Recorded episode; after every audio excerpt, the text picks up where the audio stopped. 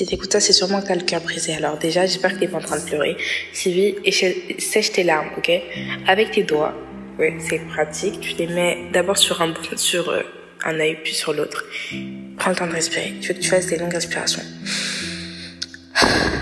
Et j'aimerais que tu te dises qu'aujourd'hui, on va juste parler de ce que tu as besoin d'entendre, ok?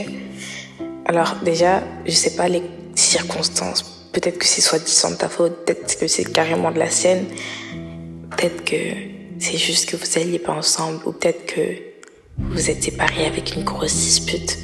Mais je suis persuadée que une peine de cœur, si elle est vraiment grosse, si elle est dure plusieurs années, si elle va au point de te rendre folle, c'est qu'il y avait quelque chose derrière.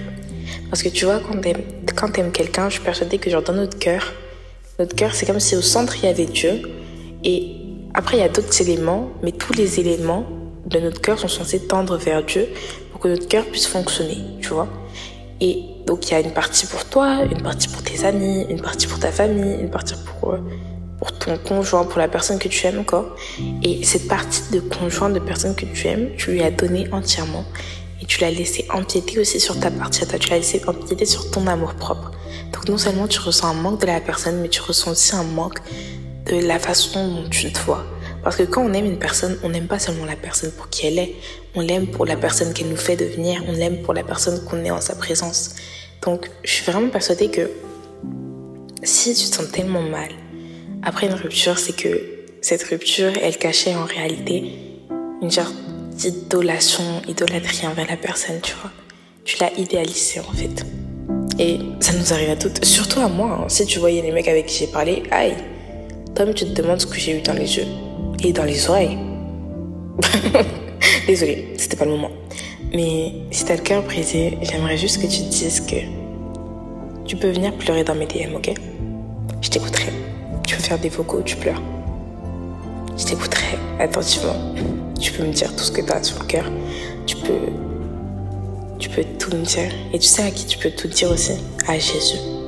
Parce qu'en plus, Jésus, lui, ne te fait pas attendre comme moi je fais attendre les gens dans mes DM. Jésus, non. Jésus, non, lui, il est rapide.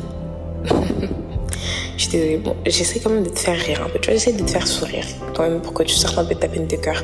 Pour que tu, pour que tu sortes de ton mouvement. Mais franchement, je te dis juste que peu importe ce que tu as vécu comme peine de cœur, rappelle-toi que tu es aimé. Parce qu'une une peine de cœur, on a l'impression qu'on n'est pas aimé, je crois que c'est le pire sentiment.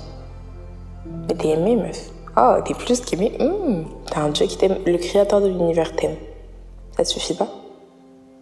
En tout cas, je te fais plein de bisous et rappelle-toi que je t'aime et que je devrais faire de même. Tu es béni et tu es une bénédiction. Amen.